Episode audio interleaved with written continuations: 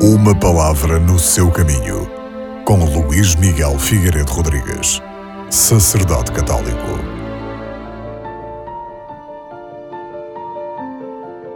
O Evangelho que podemos escutar este domingo continua a ser do primeiro capítulo do Evangelho segundo São Mateus, exatamente a seguir àquele que escutamos na semana passada.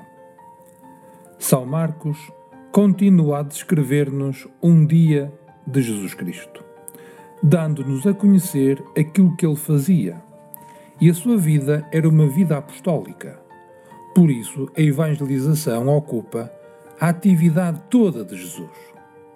Contudo, ele não fica apenas nas sinagogas, mas desce ao meio dos homens, entrando no mundo do pecado e da dor.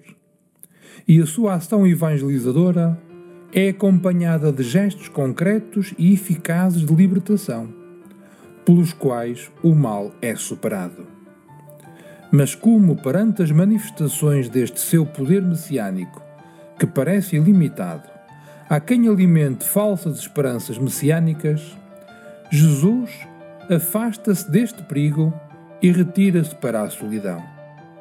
A sua oração é a expressão da sua inteira fidelidade ao Pai porque a primeira motivação para evangelizar é o amor que se recebe de Deus, aquela experiência de sermos salvos por Jesus Cristo, que nos leva a amá-lo cada vez mais. Compreende-se agora melhor a definição que o Papa Francisco nos dá do que é evangelizar. Diz ele: evangelizar é tornar o reino de Deus presente no mundo pelo que nenhuma definição parcial e fragmentada chegará a dar razão da realidade rica, complexa e dinâmica que é a evangelização, a não ser com o risco de empobrecer e até mesmo de a mutilar.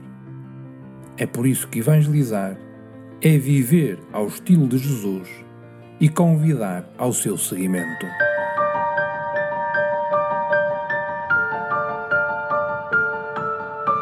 Uma palavra no seu caminho.